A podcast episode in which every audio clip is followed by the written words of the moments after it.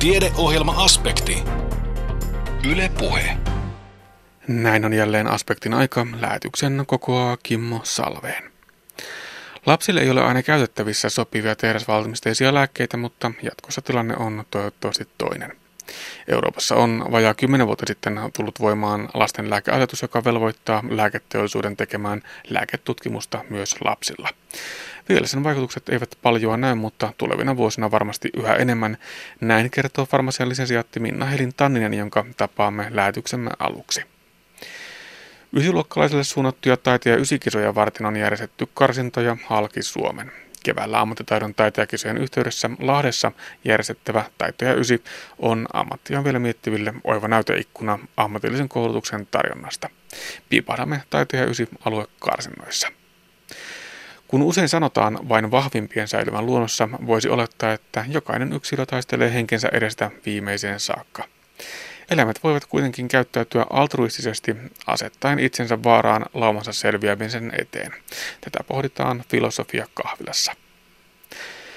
Sosioemotionaalinen terveys on terveystieteen maisteri Minna Rytkösen väitöstutkimuksen punainen lanka. Hän on tutkinut vakavan väkivallanteon tehneiden nuorten sosioemotionaalisen terveyden kehitystä ja kehityskulkuja.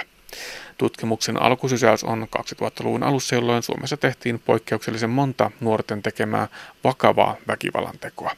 Tässä tämänkertaisen aspektin aiheita. Mutta aluksi siis asiaa lääkkeestä ja lääkkeen valmistuksesta. Aina tarvittavaa lääkettä ei löydykään kuin apteekin hyllyltä. Esimerkiksi lapsille sopivia lääkevalmisteita ei aina ole saatavilla, vaan lapsipotilaille muokataan lääkkeitä aikuisten lääkkeistä. Tämä puolestaan ei ole ihan ongelmatonta, näin osoittaa tuore väitöstutkimus. Farmasian lisensiaatti Minna Helin Tanninen selvitti tutkimuksessaan sairaala-apteekkien lääkkeen valmistusta.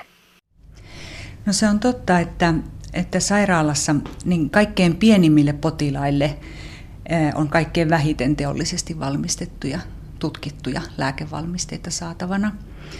Ja se, se johtuu siitä, että eh, teollisesti ei kannata tehdä valmisteita pienille potilasryhmille, käyttäjämäärät on pieniä ja lapset jo sinänsä ei ole yksi ryhmä, vaan sisältää eri kokoisia lapsia puolesta kilosta monen kymmeneen kiloon. He tarvitsisivat eri määriä lääkeaineita, erilaisia lääkemuotoja, eri valmisteita ja lääkkeen kehittäminen on kallista. Eli yksinkertaisesti siihen vaan ei lääkeyhtiöiden kannata lähteä. No mikä sitten se on se vaihtoehto?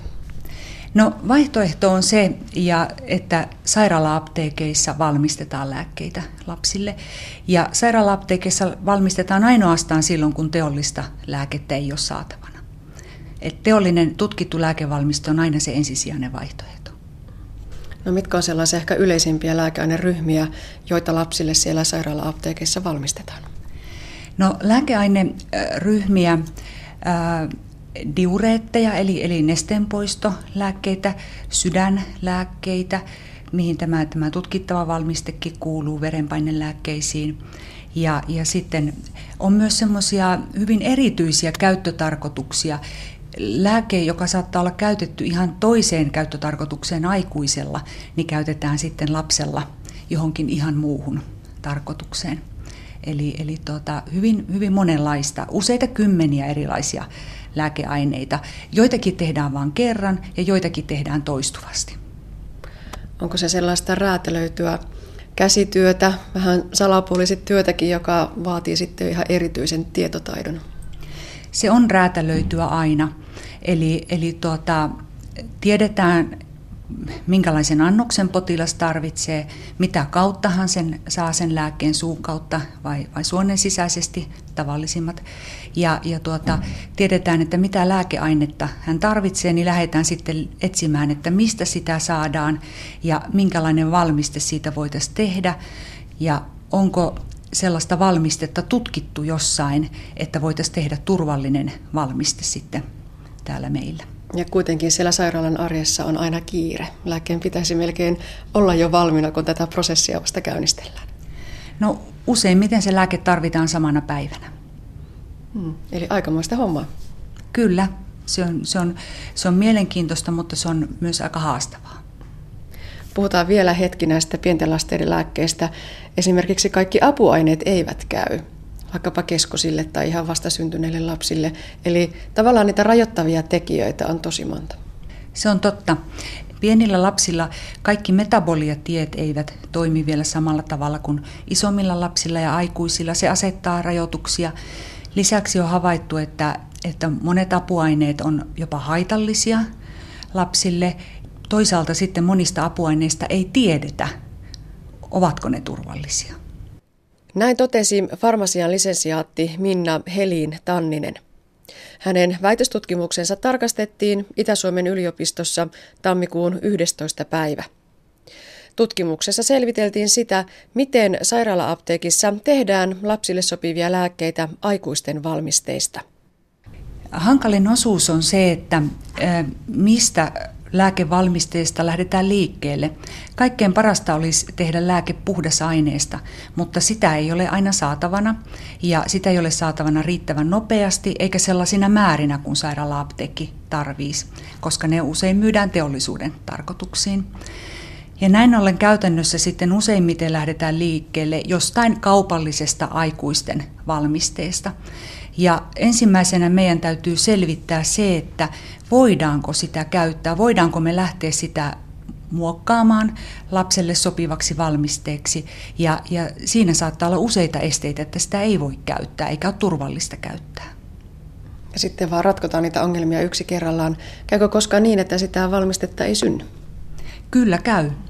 Eli voi olla, että, että sitä sopivaa lääkevalmistetta ei ole, ole olemassa. Ja, ja sitten voidaan lääkärin kanssa neuvotella jotain muuta vaihtoehtoa. Tai, tai sitten löydetään vastaava kaupallinen valmiste ulkomailta ja tuodaankin sitä maahan. Ja, ja näin ollen sitten ei tarvitse valmistaa sitä, sitä omaa valmistetta. Keskiössä tässä siis on se lääkkeen valmistustaito, tämän oman tutkimuksesi mukaan, millä tasolla se on meillä suomalaisissa sairaala-apteekeissa? Farmasian ammattilaiset on koulutettu lääkkeen valmistukseen, eli perustaidot ovat olemassa. Ongelma tulee ehkä enemmänkin siitä, että tätä aluetta on tutkittu liian vähän, eli, eli niitä ratkaisun avaimia ei ole, ole aina saatavana. Eli, eli taidot on, mutta, mutta sitten tietoa ei ole tuotettu riittävästi tähän, tähän omaan valmistukseen. Tuloksissa on tullut ilmi muun muassa se, että annosvaihtelu voi olla aika suurta. Kyllä. Kaupallisten valmisteiden annosvaihtelu jo sinällään on joko 5 tai 10 prosenttia siinä tuotteessa. Ja sitten kun siitä lähdetään tekemään oma valmiste, niin se ei ainakaan pienene se vaihtelu siinä. Ja, ja lisäksi sitten lääkeainehävikkiä voi syntyä siinä prosessin aikana, jolloin, jolloin tuota, sitten ei välttämättä saada niin paljon sitä lääkeainetta, kun haluttaisiin siitä valmistesta saada. Ja sen lisäksi sitten riippuen, että mihin lääkemuotoon päädytään, niin saattaa tulla suuriakin vaikutuksia siihen annosvaihteluun, mikä tarkoittaa sitä, että kaikki annokset ei ole keskenään samansuuruisia, vaan että välillä voi, voi tulla liian suuria tai liian pieniä lääkeannoksia. Tämä lääkemuotokin on maalikolle aika hämmentävää, että on aivan eri asia, missä muodossa se lääke on. Tässä omassa väitöksessäsi totesit, että tyhjennettävät kapselit ovat parhaita, eli sieltäkö sitä lääkettä eniten pääsee vapautumaan? Tyhjennettävä kapseli on, on hyvä siinä mielessä, että lääkeainehävikki jää pienemmäksi kuin annosjauheessa. Kapseli on, on pieni kooltaan ja, ja sinne seinämille kertyy ja jää vähemmän sitä lääkettä hukkaan tavallaan.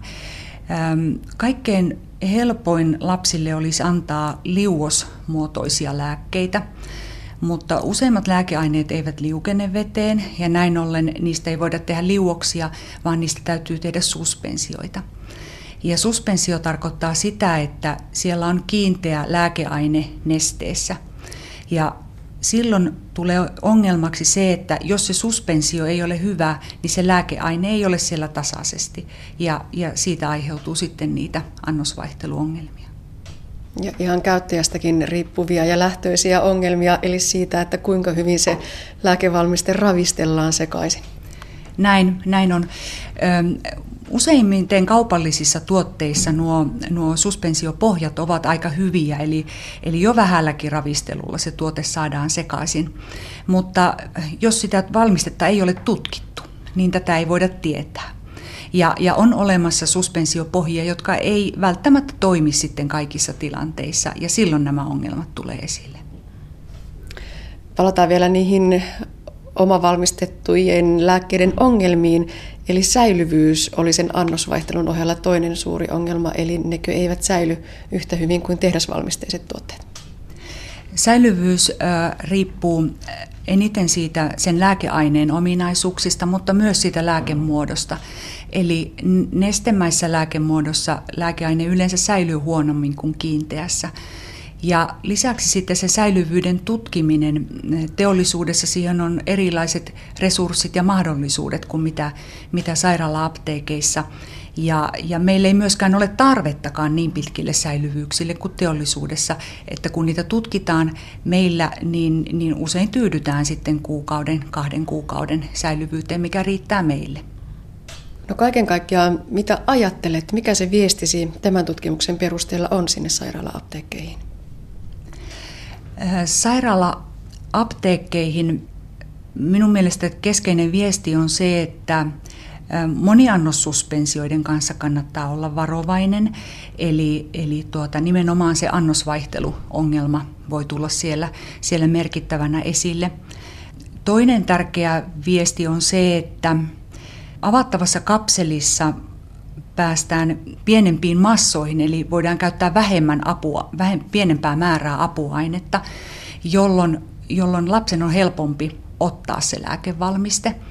Ja, ja toisaalta sitten, jos se lääke annetaan nenämahaletkun kautta lapselle, niin vältetään sitä, että se nenämahaletku ei tukkeudu. Palataan sitten vielä muutama askel tai ehkä montakin askelta taaksepäin. Olemme tällä hetkellä Kuopion yliopistollisen sairaalan sairaala-apteekissa. Tällaisia on siis isojen yliopistosairaaloiden yhteydessä. Mitä kaikkea Minna Helin-Tanninen täällä sairaala-apteekissa kaiken kaikkiaan tehdään? Sairaala-apteekit ovat yllättävän isoja yksiköitä sairaalan sisällä. Monesti ajattelen, että potilas ei aina välttämättä sairaalassa ollessaan tiedä, että mitä kaikkea siellä hänen taustallaan ja, ja hänen, hänen hyväkseen tehdään. Sairaalapteekin tärkeä keskeinen alue on, on toimittaa kaupallisia valmisteita osastoille ja, ja tuota, sieltä potilaille. Ja sitten toinen keskeinen alue siellä lääkkeiden toimittamisessa on tuoda maahan erityisluvallisia valmisteita silloin, kun niitä ei täällä, täällä Suomessa vielä ole markkinoilla. Meidän tärkeä keskeinen alue on myös lääkeinformaatiopalvelut ja, ja lääkekoulutuspalvelut. Ja sitten, sitten meillä on lääkkeen valmistuspalvelut, joka taas kattaa monta eri osa-aluetta. Meillä käyttökuntoon saatetaan noin 12 000 sytostaattiannosta vuosittain. Ja sitten tämmöisiä steriilejä ja ei-steriilejä lääkevalmisteeriä meillä tehdään noin 5000 erää vuosittain. Ja, ja tuota, sen lisäksi meillä sitten käyttökuntoon saatetaan monia kaupallisia lääkevalmisteita, jotka eivät vielä ole valmiita potilasannoksia meille tullessaan. Kuopion yliopistollisen sairaalan sairaala-apteekin toiminnasta kertoi farmasian lisensiaatti Minna Helin Tanninen. Tämän lisäksi farmaseutteja ja lääketyöntekijöitä työskentelee parilla kymmenellä osastolla huolehtimassa osaston ja potilaan lääkehuollosta. Työhön kuuluvat muun muassa lääkkeiden tilaaminen ja varastointi, lääkkeiden jakaminen potilaskohtaisiin annoksiin, potilaan lääkityksen tarkistaminen, suonen sisäisten lääkkeiden käyttökuntoon saattaminen sekä lääkeneuvonta ja kouluttaminen. Tuonne kun menee ihan tavalliseen niin sanottuun avoapteekkiin, niin siellä apteekin hyllyltä saa niitä valmiita pakkauksia ja, ja sitten farmaseutti tai provisori myöskin sieltä tiskin takaa antaa niitä valmiita pakkauksia. Minkä verran tällaisissa normaaleissa avoapteekeissa tehdään sitä lääkkeen valmistusta sinällänsä? Lääkkeenvalmistus avoapteekeissa on vähentynyt. Vaatimukset ovat kiristyneet ja, ja määräykset ovat, ovat kiristyneet, jolloin avoapteekeilla ei ole enää sellaisia tiloja eikä, eikä riittäviä mahdollisuuksia tehdä niitä omaa valmisteita. Ja, ja sen takia monet avoapteekit nykyään tilaavat omavalmisteet sitten sopimusvalmistusapteekeista. Onko se myöskin tosiaan ihan osaamiskysymys, että, että sitä henkilökuntaa, jolla on se lääkkeenvalmistuksen tietotaito, niin, niin se keskittyy harvoihin apteekkeihin? Rutiini, rutiini vähenee ja silloin kun rutiini vähenee, niin silloin tietotaito vähenee ja, ja se semmoinen osaaminen vähenee. Mutta että kyllä se perus, peruskoulutuksessa osaaminen tulee kyllä kaikille. No mitä ajattelet tulevaisuudesta lasten lääketutkimuksen suhteen? Milloin se lääketeollisuus mahtaa kiinnostua myös tästä potilas- ja asiakasryhmästä? Nykyään lääketeollisuuden on, voisiko sanoa, pakko kiinnostua. Kymmenen vuotta on ollut voimassa Eurooppa, Euroopassa kymmenen vuotta sitten on, on tota, lastenlääkeasetus tullut voimaan ja, ja se velvoittaa lääketeollisuuden tekemään lääketutkimuksia myös lapsilla. Vielä sen vaikutukset eivät paljon näy, mutta tulevina vuosina toivottavasti yhä enemmän. Ja toisaalta sitten myös tässä sairaala-apteekkien lääkkeenvalmistuksessa mennään eteenpäin ja, ja toivottavasti kohti sitä, että, että näitä valmisteita voitaisiin standardoida Euroopassa ja, ja voitaisiin sitä myötä tutkia enemmän ja, ja saataisiin saatais yhä parempia valmisteita, koska koskaan kaikkia valmisteita ei tulla saamaan teollisesti. Näin kertoi farmasian lisensiaatti Minna Helintanninen. Toimittajana edellä oli Anne Heikkinen. Ammatillisen osaamisen paremmuudesta kisataan vuosittain taitejakisoissa. Näiden kisojen kyljessä käydään myös valtakunnallista ysiluokkalaisille suunnattua kilpailua, jossa koetellaan niin kädentaitoja kuin päättelykykyäkin. Tänä vuonna taitaja ysi kisataan siis Lahdessa varsinaisen taitajakisan yhteydessä. Jo hyvän aikaa noihin kisoihin on valmistauduttu halki Suomen aluksi kaupunkien paikalliskilpailuissa, jossa kolme parasta on päässyt aluekilpailuihin. Piipainen Kuopiossa Savon ammatti- ja aikuisopistolla, jossa käytiin joulukuussa taite ja ysi aluekilpailu. Minä lähetän joukkueen teille käskyllä yksi, ellei lähde vielä yksi, kaksi, aja. Ja sitten kun se kohta tulee, niin sitten mennään jo lujaa, niin että teräsjormat, niin töppöset vaan vilisee siellä ja omenalla kanssa. Hyvä. Eli yksi, kaksi, aja! No niin, ensimmäiseksi laatikkoon. Joukkueet, olkaa tarkkoja. Laatikon täytyy olla juuri sen näköinen, kun se on siinä kuvassakin. Ensimmäiset välierät ovat käynnissä. Ensimmäisellä rastilla kasataan puulaatikkoa. Materiaalina on valmiista pidettyjä puulevyjä ja niin, että selvä jyrsitty myös uraa taustalevylle. Vähän sarana tappia luukulle. Työkaluna, kuten äänestäkin päättelemme, kumipää vasara. Tarvitaan mätettäin ja hyvin etenee. Ja sieltä seuraavalle rastille, haa, sillä tehdään kravatteja. Miten onnistuu ysiluokkalaisilta kravatin teko? Tuo monelle tätä vanhemmallekin nuorelle miele hyvin kryptinen, melkein pirun nyrkkiin vairattava pähkinä. No niin,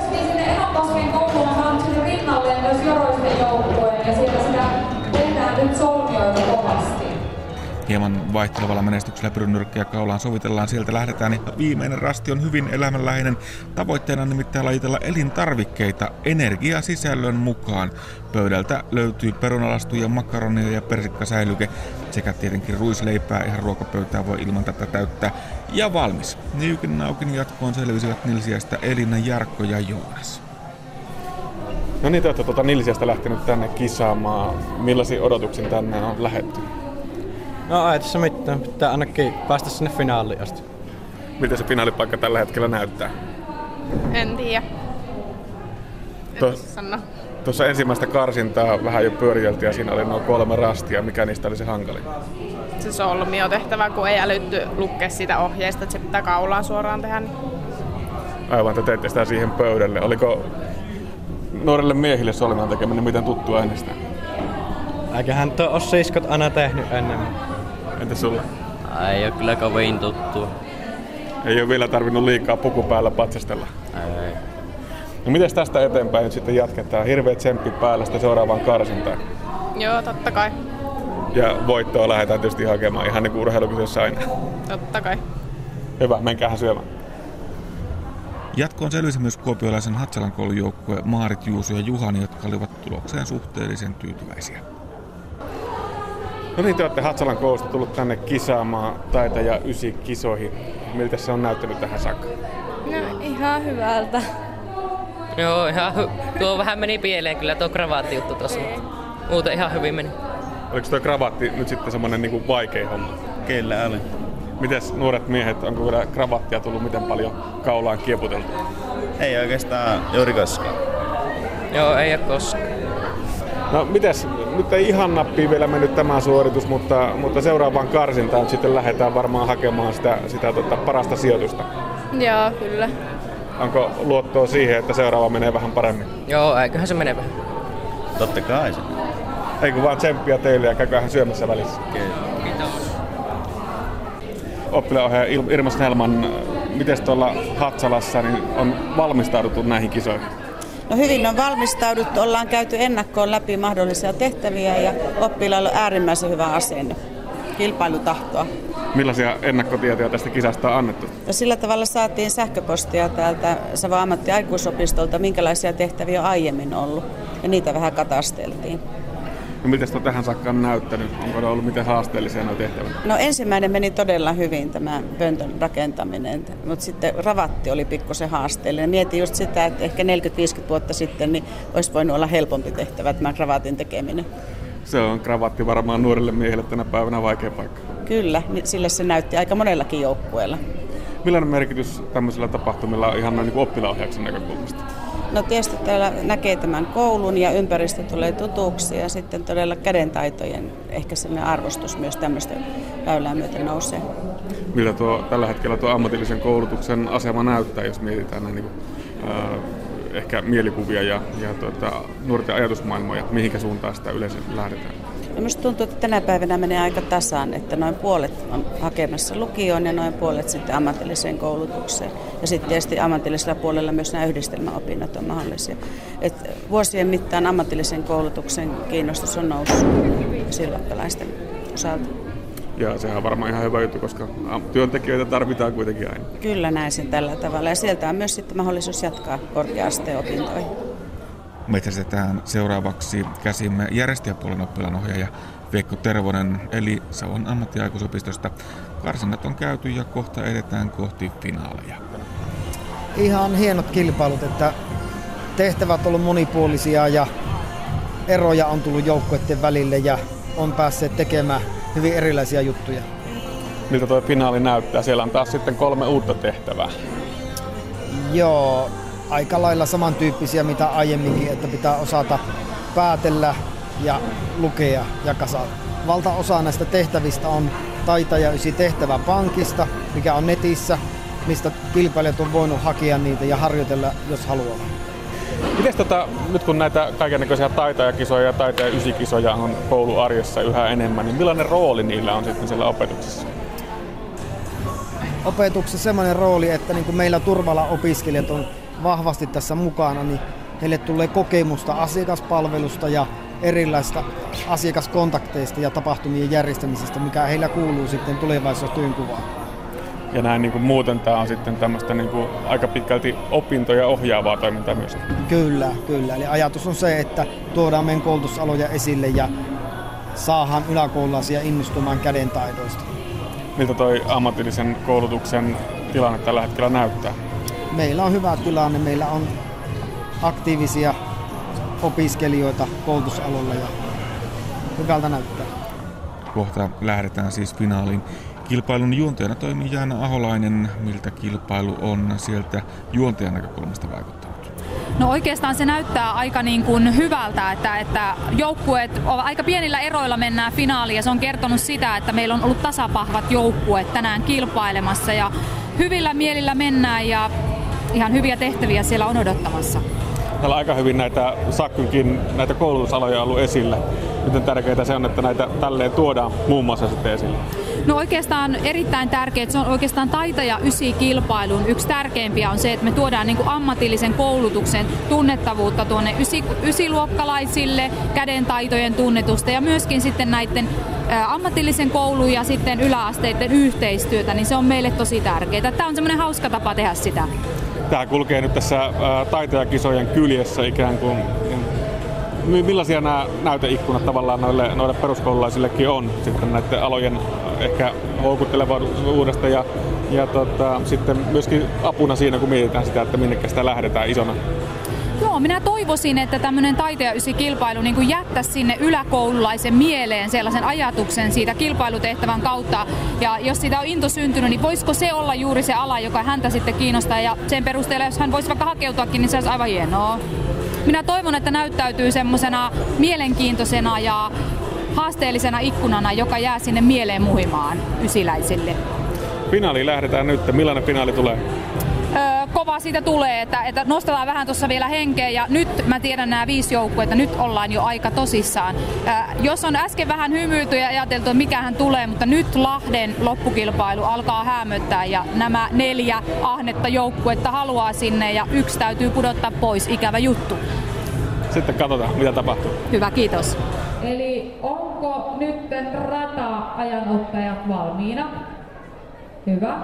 Tuomarit on valmiina. Ja, näin ollaan jälleen lähtökuopissa. Radoilta löytyvät Mäntyharjun, Riistaveden, Varkauden, Savonlinnan ja Kuopion koulut. Keltaisen viivan taakse.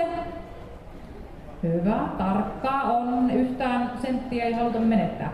Ja nyt kun minä taas kä- käskytän teidät lähtemään sillä yksi, kaksi aja, niin sitten te menette. Ja nyt, nyt on sitten jo tosi kysymyksessä. Ui. Eli ollaanko valmiina?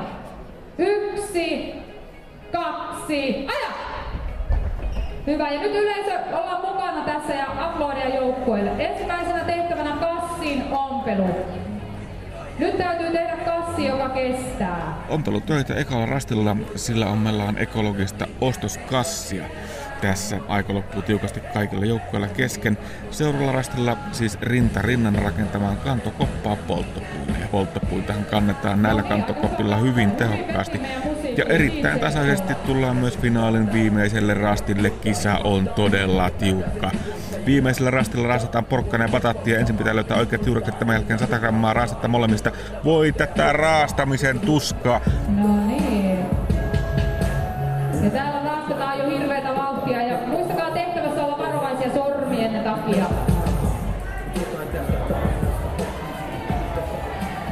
Ja nyt löytyi voittaja. Mäntyharjun yhtenäiskoulu lipuu niukasti voittoon. Joona Emmi Toni, voittajan on varmaankin helppo hymyillä.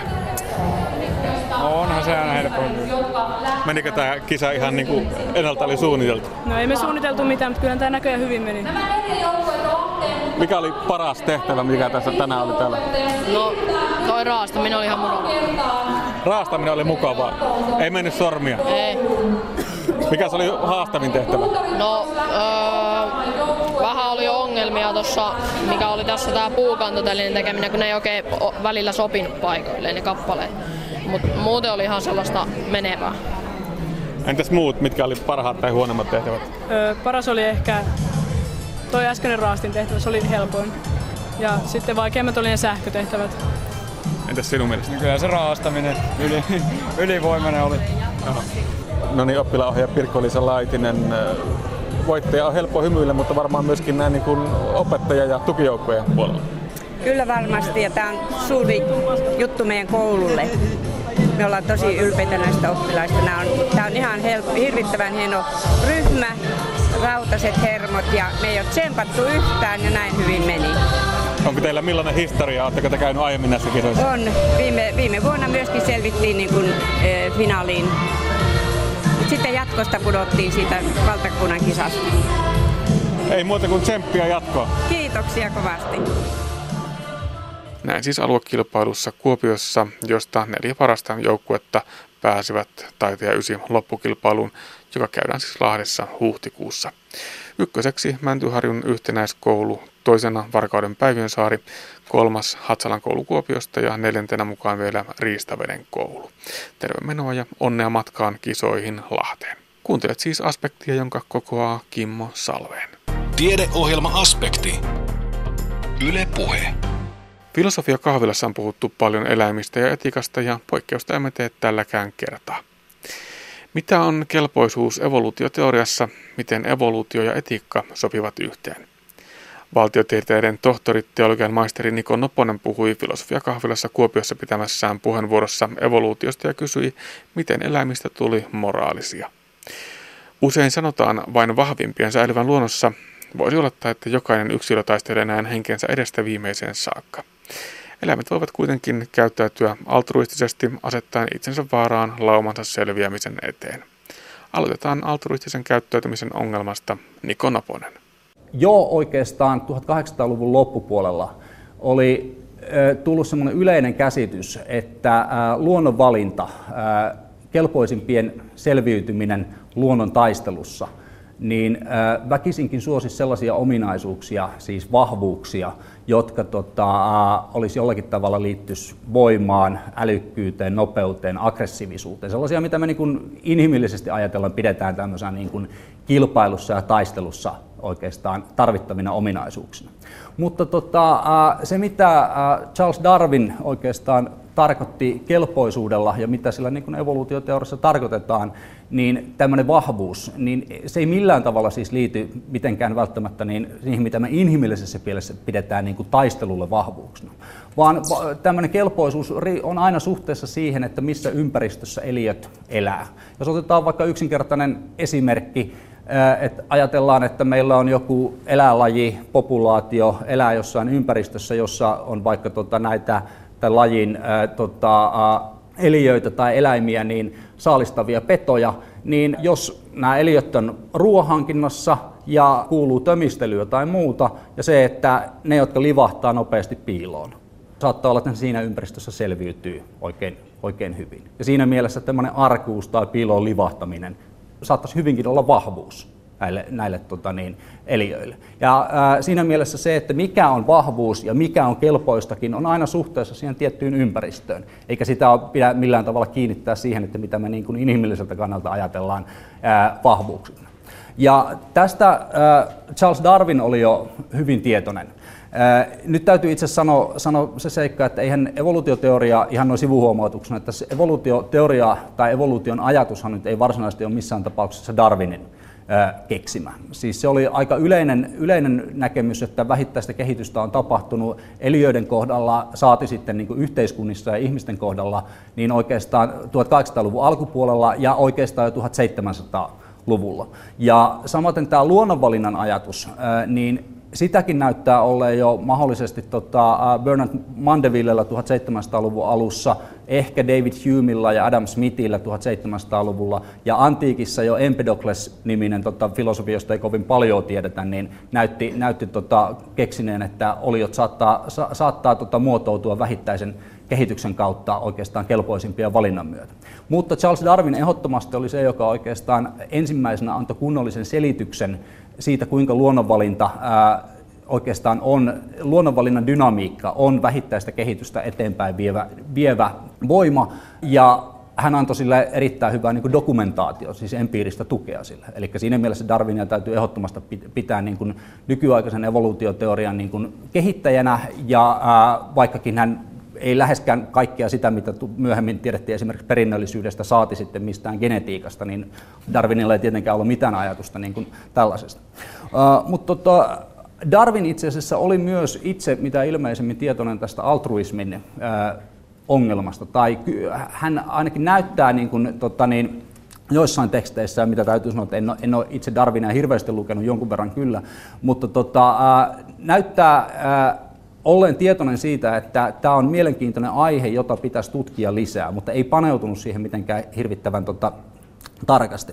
Mutta Darwin näyttää jo oikeastaan ajatelleen, että tota, luonnonvalintaa tapahtuu niin sanotusti monella tasolla. Et kun se yksinkertainen ajatus on, että kelpoiset yksilöt selviytyy, ja kelpoisuus liittyy tietysti siihen, että täytyy lisäksi tota, tuottaa jälkeläisiä, ja ne, jotka tuottaa, tota, selviytyy ja tuottaa eniten jälkeläisiä, niin niillä olevat ominaisuudet periytyy vahvimmin seuraaville, seuraaville sukupolville. Mutta että tota, evoluutiota tai tätä valintaa, luonnon valintaa voi tapahtua myöskin niin kuin ryhmien välillä. Eli vaikka saman lajin sisällä voi olla tota, eri populaatioita, eri ryhmiä, joille satunnaisen mutaation kautta syntyy sitten erilaisia ominaisuuksia ja voi olla, että se toinen ryhmä saattaakin alkaa laajentumaan, koska se uusi ominaisuus onkin siinä ympäristössä, ympäristössä palvelee hengissä säilymistä ja lisääntymistä. Mutta tota, valitettavasti Darwinin evoluutioteoriasta niin syntyi tämmöinen luonnon taistelun ajatus jo silloin 1800-luvun loppupuolella. Vaikkakin muun muassa sellainen venäläinen biologi kuin Kropotkin, joka oli venäläinen aatelinen ruhtinas, ja käsittääkseni myöskin tota vallankumous, vallankumousanarkisti, niin hän omissa kirjoituksissaan ne otti paljonkin, paljonkin tota esille sitä, että tota, ehdottomasti luonnonvalinnan on täytynyt niin kuin suosia myöskin oikeastaan ikään kuin luontoa tai sitä ympäristöä vastaan taistelua niin, että ne, jotka pystyvät tekemään yhteistyötä tai ne laji, jossa pidetään huolta toisistaan, niin itse asiassa ovat kelpoisempia ää, tota, karuissa olosuhteissa ja siinä mielessä oikeastaan tämä luonnonvalinta saattaa suosia myös, myös oikeastaan tämmöistä toisten auttamista, yhteistyön tekemistä ja tätä altruismia. Ää, Kropotkin on mainittu muun muassa siinä Frans de Waalin kirjassa, joka käsittääkseni lähti sinne, lähti sinne kiertämään.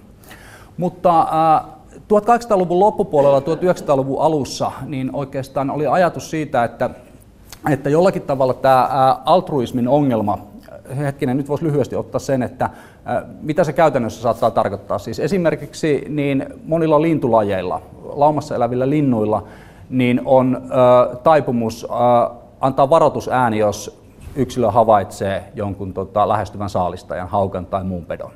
Ja äh, näyttää siltä, että itse asiassa tämmöisen varoitusäänen päästäminen niin ei suoraan kyllä tota, hyödytä sitä tota, äh, varoittajaa itseään mutta se hyödyttää kyllä sitä tota, muuta laumaa, joka mahdollisesti lähtee, lähtee pakoon. Muillakin lauma, laumaeläimillä on vastaavia tämmöisiä varoitussignaalin antamistaipumuksia. Ja sitten on se kysymys, että jos tämä tota, varoitussignaalin antaminen niin ei hyödytä tota, sitä varoittajaa itseään, vaan pikemminkin on haitallinen, koska silloinhan oikeastaan antaa merkin sille saalistajalle, pedolle siitä, että minä olen täällä, ja altistaa itsensä oikeastaan uhriksi tota, enemmän kuin ne lauman muut jäsenet. Niin miten on mahdollista, että luonnonvalinta olisi suosinut tällaista käyttäytymistaipumusta, mikä on oikeastaan niin kuin se lauman puolesta uhrautumista? No, tässä oikeastaan sata vuotta sitten oli aika niin kuin vakiintunut ajatus, että tosiaankin tämmöistä valintaa tapahtuu myöskin ryhmien välillä. Ja voi olla, että jotkut ominaisuudet ei ole suoraan yksilölle hyödyllisiä, mutta ne on jollain tavalla lajille tai jollekin lajin pienemmälle ryhmälle hyödyllisiä. Ja sitä kautta oikeastaan sellaiset noin, noin ryhmät, joissa on varottamista, avun antamista, yhteistyön tekemistä, niin saattavat ollakin siinä omassa ympäristössään kelpoisempia kuin sellaiset saman lajin ryhmät, tota, joissa ei tehdä yhteistyötä tai joissa ei varoteta. Ja siinä mielessä oikeastaan luonnonvalinnan myötä niin oikeastaan valikoituu myös ikään kuin noita tämmöisiä ryhmiä tai populaatioita, ei pelkästään yksilöitä.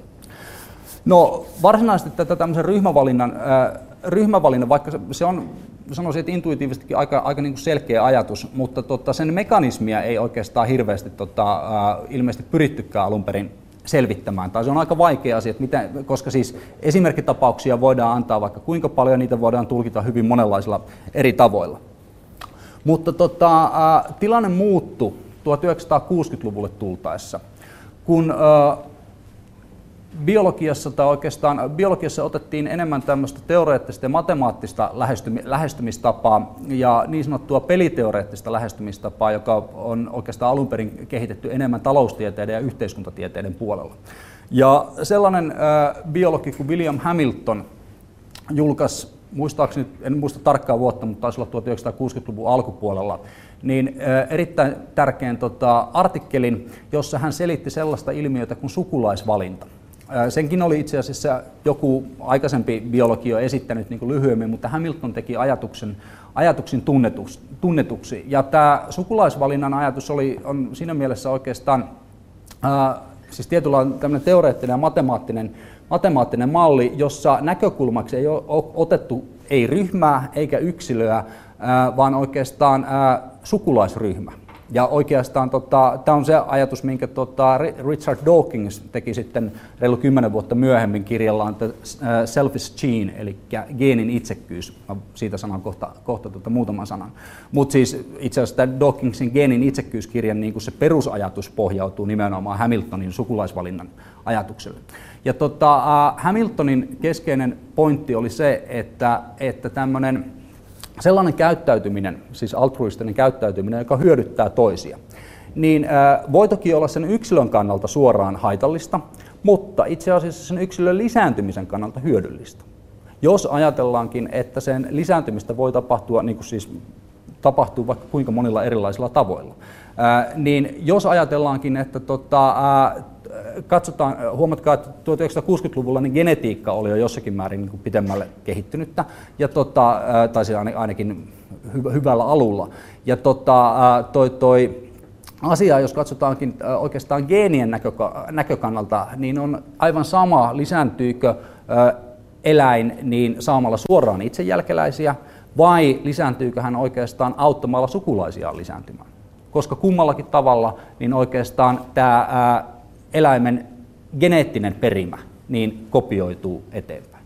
Jos otetaan, siis tämä on tämmöinen yksinkertaistava esimerkki, mutta jos ajatellaan, että tota, puhun nyt vaikka minä muodossa, että jos minä olisin tota, eläin ja tota, katsotaan, että mun, ää, niin kuin tämmöisen evoluution säilymisen ja lisääntymisen kannalta, niin tota, on sellainen tilanne, että mä voin joko ää, pitää itsepuoliani, sanotaan nyt vaikka saalistajaa vastaan ja säilyä, tai uhrautua tota, niin, kolmen sisaruksen puolesta.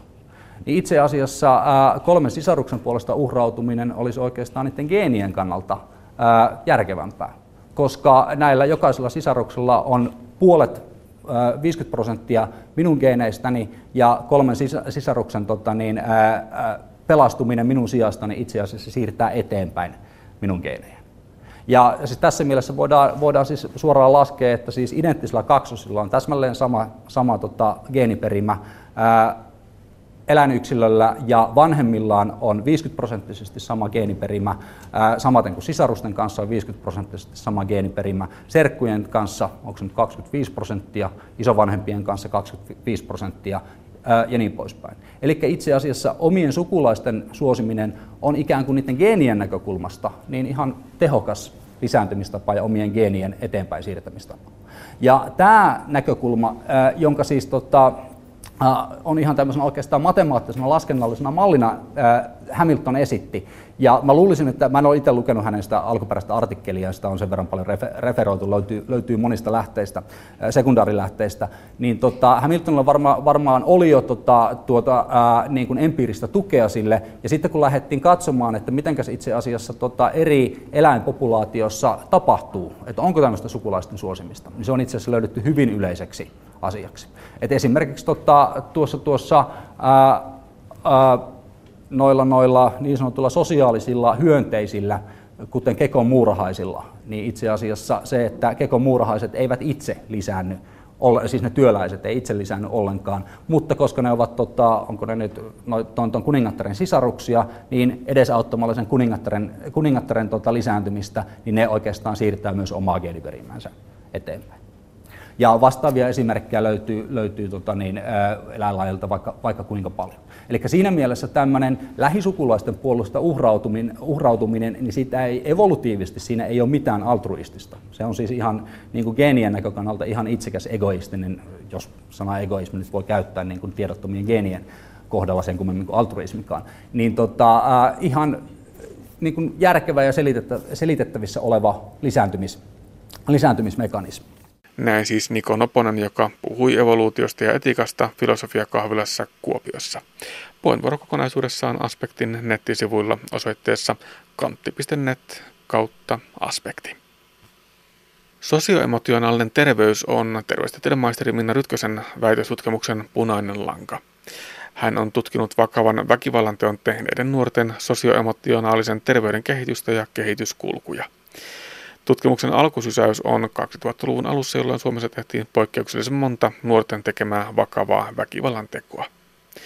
Mutta mikä saa nuoren ryhtymään äärimmäisiin tekoihin ja kuinka tähän kehityskulkuun voisi puuttua? Anne Heikkinen kysyy Minna Rytköseltä. Aluksi määritellään, mitä sosioemotionaalinen kehitys oikein on. No, se on kykyä ilmaista tunteita ja käyttäytyä tarkoituksenmukaisesti ja aidosti. Että savoksi se on immeisiksi olemista. Ja jos sitä tarkemmin määrittelee, niin siihen liittyy kyky sopeutua ympäristöön, ympäristöodotuksiin ja vaatimuksiin Ja sitten toisaalta myös kykyä solmia ihmissuhteita ja ylläpitää niitä. Se on sitä sosio, sosiaalista puolta ja se emotionaalinen puoli on sitten kykyä ilmasta omia tunteitaan ja tunnistaa toisten tunteita ja ymmärtää omia ja toisten tunteita. Että se on niin kuin, käyttäytymiseen ja siihen tunte- tunteisiin liittyviä valmiuksia. No onko se näin, että näitä taitoja opitaan tavallaan kontaktissa ja vuorovaikutuksessa muiden kanssa ihan luontaisesti vai, vai täytyykö niitä oppiakseen saada opetusta? No oikeastaan vähän sama asia, että sosioemotionaalisia taitoja, eli näitä sosiaalisia ja tunnetaitoja opitaan vuorovaikutuksessa toisten kanssa. Ja niiden taitojen oppiminen alkaa jo heti siitä ensikontaktista, kun vauva syntyy. Ja tavallaan se vuorovaikutus yksilön ja muiden ihmisten välillä, niin se on, ja vuorovaikutus lapsen ja aikuisen välillä, niin se on semmoinen, se on kuin tavallaan semmoinen kenttä, konteksti, ympäristö, jossa niitä taitoja opitaan ja jonka myötävaikutuksesta niitä opitaan. Ja me tarvitaan niitä muita ihmisiä peiliksi, jotta, jotta tavallaan osaa sitä omaa käyttäytymistään suhteuttaa suhteessa siihen muu, muuhun ympärillä olevaan yhteisöön. Kyllä. Että on kuvannut näin, että se vuorovaikutus on niin kuin peili, jonka kautta se lapsi peilaa sitä, että miten arvokas hän on ja miten rakastettava hän on ja mitä hän osaa tai mitä hän ei osaa. No mitä sanot, opitaanko me riittävästi tällaisia sosioemotionaalisia taitoja? Jos ajattelee koulumaailmaa, jossa puhutaan vain siitä, että häiriökäyttäytyminen yleistyy ja, ja kaikki aika menee muuhun kuin siihen itse opettamiseen, niin onko meillä jäänyt jotain nyt viime aikoina vajaaksi tällä puolella? Varmasti siellä koulussa esimerkiksi näitä sosiaalisia taitoja tiedostamattaan tai siis väistämättä opetetaan ja – ja opitaan, kun siellä vuorovaikutuksessa yhdessä ollaan. Mutta se, että, että mitenkä tietosta se aina on, se ohjaaminen, niin tietysti sitä voi kysyä. Ja erityisesti se, se tunnetaitojen ohjaaminen, että se voi olla ennemminkin semmoista, että, että siihen olisi syytä varmasti kiinnittää enemmän huomiota. Tänä päivänä kouluissa puhutaan enemmänkin siitä, että, onko koulun tehtävä kasvattaa kuin siitä, että miten se tulisi tapahtua. Ja kyllähän kasvatus on yksi keskeinen tapa olla vuorovaikutuksessa lapsen kanssa ja se on yksi keskeinen kenttä, missä niitä taitoja opitaan ja opetellaan. No voiko myöskin pistää vähän mutkia suoraksi ja sanoa näin, että jos saisimme nämä sosioemotionaaliset taidot lapsille ja nuorille, niin vältyttäisiin aikamoisen suurilta ongelmilta. Mutkat suoriksi ajattelulla kyllä näin. Näin on, että jos ajatellaan, että nämä on sosiaaliset ja tunnetaidot on arjessa selviytymisen taitoja ja elämässä selviytymisen taitoja. Esimerkiksi tämä oma tutkimukseni lähtee siitä ajattelusta, että, että kun lapsella ja nuorella on riittävät sosiaaliset ja tunnetaidot. Hänen ei tarvitse käyttäytyä, käyttää väkivaltaa kommunikoidessaan ja ollessaan toisten kanssa, vaan että, että pystyy ratkomaan ongelmia ja asioita ja hallitsemaan itsensä. Niin, tätä sun väitöstäsi varten niin olet käynyt läpi 30 nuoren taustoja ja aineistoja, jotka ovat tehneet vakavan väkivallan teon. Mistä aihe? Miksi, miksi juuri tämä? No itse kiinnostuin aikanaan tästä aiheesta, kun siellä 2000-luvun alkupuolella jo, kun Suomessa tehtiin poikkeuksellisen monta nuorten tekemää vakavaa väkivallan tekoa, että niissä tilastoissa oli selkeä piikki. Ja siihen aikaan silloin keskusteltiin hyvin paljon mediassa siitä, että mistä se nuorten väkivalta johtuu ja ketä ovat ne nuoret, jotka näitä tekoja tekee. Ja sieltä tavallaan niin kuin niistä keskusteluista nousi kaksi, kaksi semmoista erilaista tyyppiä, jotka näitä, näitä tekoja tekee. Toiset on niitä lapsia ja nuoria, joista oli aina uskonut, että, että he, heidän kanssaan jotakin ongelmia tulee ja että, että tämmöinen on odotettavissa. Ja sitten oli se toinen ryhmä niitä nuoria, jotka, joista olisi ikinä uskonut, että jotain tämmöistä voisi tapahtua. Ja sitten itsellä on terveydenhoitajatausta ja tavallaan tietysti siitä kontekstista sitten katson tätä asiaa, että miten on mahdollista, että, että lapset ja nuoret on neuvolassa ja kouluterveydenhuollossa, he on päiväkodeissa ja kouluissa koko ajan aikuisten ihmisten silmien alla. Että miten on mahdollista se, että jo pienestä pitäen pystytään jostain lapsesta näkemään, että tuon kehityskulku menee epäsuotuisaan ikävään suuntaan, että miten sitä ei ole pystytty katkaisemaan. Ja sitten taas toisaalta mietin sitä, että näiden yllättäen tekoja tehneiden nuorten kohdalla, että, että miten voi olla mahdollista, että kukaan ei ole huomannut tai että ei ole huomattu sitä, että minkä, miten vakava se nuoren tilanne on ennen kuin sitten, kun hän on tämmöisen teon tehnyt. Tuleeko sinulle koskaan mieleen, että miten ihmisestä voi olla tällaisiin tekoihin? Kun näitä kehityskulkuja katsoo ja, sitä, ja nimenomaan se vakava, tai se väkivaltaisen käyttäytymisen moniulotteisuus, että siihen liittyy niin monta, monta eri tasoa, se yksilön taso ja ympäristön taso, ja, ja, ja se on se kehityksen kompleksisuus ja se kietoutuu se koko väkivallan ilmiö siihen kehityskulkuun monella erilaisella säikeellä ja monesta eri ulottuvuudesta.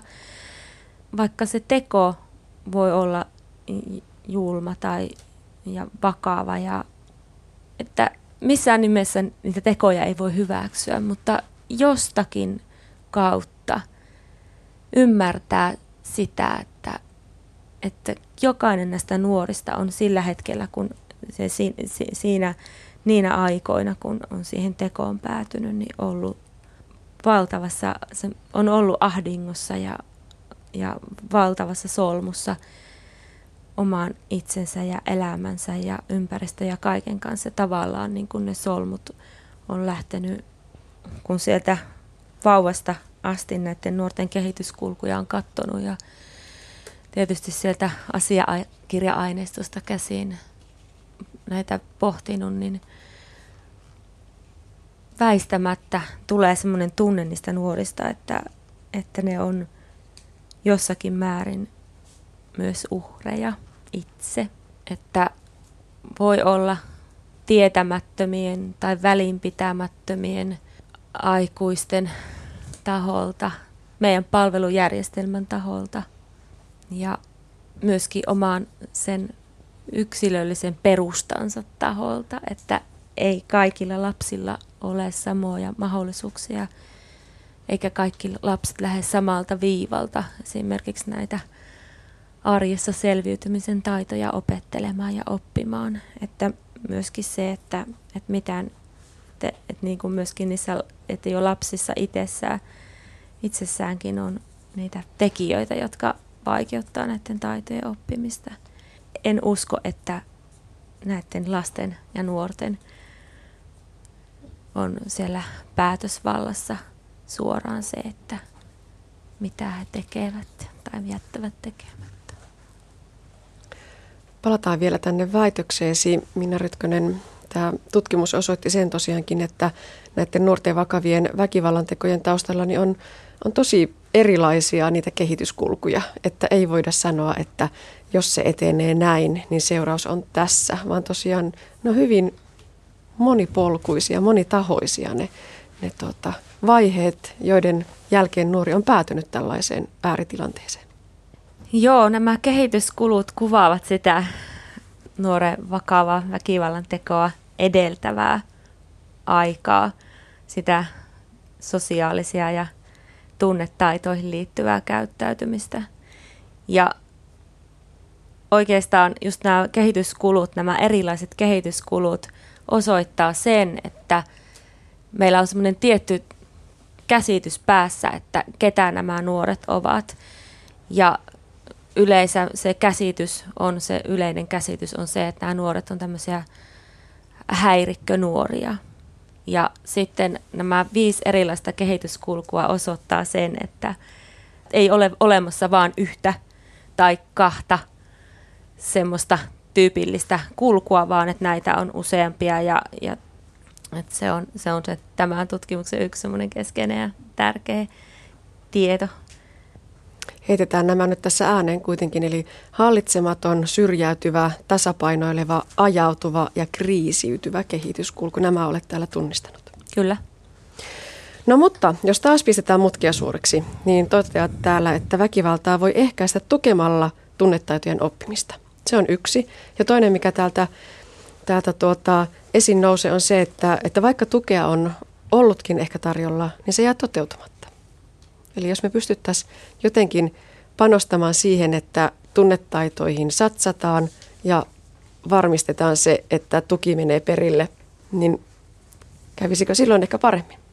Jos ajatellaan näin, että, että lähdetään siitä, että nämä sosiaaliset ja tunnetaidot on keskeinen tekijä sille, että, että käyttäytyykö nuori väkivaltaisesti tai ei, ja ylipäätään miten hän omassa elämässään ja arjessaan selviytyy, niin näiden sosiaalisten ja tunnetaitojen oppimisen mahdollistaminen on se kaikista tärkeä asia. Se on vielä eri asia kuin se, että tuetaan näitä taitoja, vaan että mahdollistetaan jokaiselle lapselle niiden oppiminen.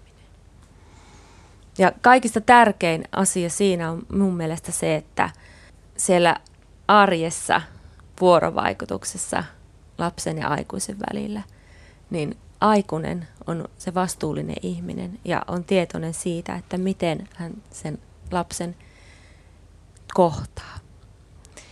Ja sitten toinen tekijä siellä, siellä niin kuin tuen kannalta, niin, niin, niin tietysti tämä arjessa tämä vuorovaikutus on se kaikista tärkein tavallaan, se on se kenttä. Mutta sen jälkeen sitten, jos lähdetään miettimään, että mitä sitten voidaan tehdä, niin on se, että jos aikuinen sitä huolta tuntee sitä lapsesta, niin aina siihen huoleen tarttuminen ja siihen tilanteeseen puuttuminen on tosi tärkeää. Kolmas tekijä oikeastaan sitten, jos lähdetään sinne tuen, sitä tukea miettimään, niin on se, että, että mikä liittyy tähän, että se, näitä sosiaalisia ja emotionaalisia taitoja, että, että, niit, että se, niit, se on se tärkein, on se niiden taitojen oppimaan mahdollistaminen, niin on myöskin sitten siellä tuen piirissä mietittävä sitä, että se tuki tulisi sinne lapsen ja nuoren arkeen, näiden perheiden arkeen. Että niitä psykososiaalisia palveluja tulisi saada siellä koulussa ja myöskin kotona. Eli jos mietitään, niin ketä tämmöiset ihmiset on, niin nimenomaan nämä perhetyöntekijät ja, ja kodinhoitajat, niin kyllä heidän niin kuin rooli näiden perheiden ja lasten tukemisessa on keskeinen. Ja nimenomaan siellä kotona se semmoiseen vuorovaikutukseen liittyvä ohjaaminen ja tukeminen, että, että sen lapsen ja aikuisen välinen suhde, niin sen, sen tukeminen ja, ja sen vahvistaminen ja, ja nimenomaan, että se ilmapiiri, se vuorovaikutukseen liittyvä ilmapiiri on mahdollisimman semmoinen myönteinen. Tässä sitten siltaa tähän seuraavaan, eli nimenomaan se, että ylipäätään niin päästäisiin vähän tuen piirissä siitä ongelmakeskeisestä ajattelusta pois, että varsinkin jos lapsella ja perheellä on paljon niitä ongelmia, niin kyllähän ne varmaan siellä ovat itsekin niistä tietoisia. Ja totta kai ongelmiin pitää puuttua ja, niitä, ja, ja ne pitää aukoa eikä niitä saa, niin kuin, ja niistä pitää puhua, mutta että myöskin tavallaan se, että lähdetään miettimään, että mitä vahvuutta siinä perheessä on ja mitä vahvuutta vanhemmissa ja mitä vahvuutta lapsessa. Ja tai vaikka siellä kouluympäristössäkin sitten, kun on sitä vuorovaikutukseen liittyvää ongelmaa lapsen ja vaikka opettajien välillä, niin samaa myöskin siellä, että, että, että mietitään sitä, että mit, mitä vahvuuksia vaikka opettajalla on itsellään, miten hän kokee, niin kohdata se lapsi siellä koulussa ja, ja, ja myöskin, että mitä vahvuuksia sillä lapsella on siellä koulussa ja selviytyä ja pärjätä. Näin totesi vakavan väkivallan teon tehneiden nuorten sosioemotionaalisen terveyden kehitystä ja kehityskulkuja Itä-Suomen yliopistossa tutkinut terveystieteiden maisteri Minna Rytkönen. Toimittajana edellä oli Anne Heikkinen. Ja näin päättyy tämänkertainen aspekti. Lisää aiheista netissä osoitteessa kantti.net kautta aspekti.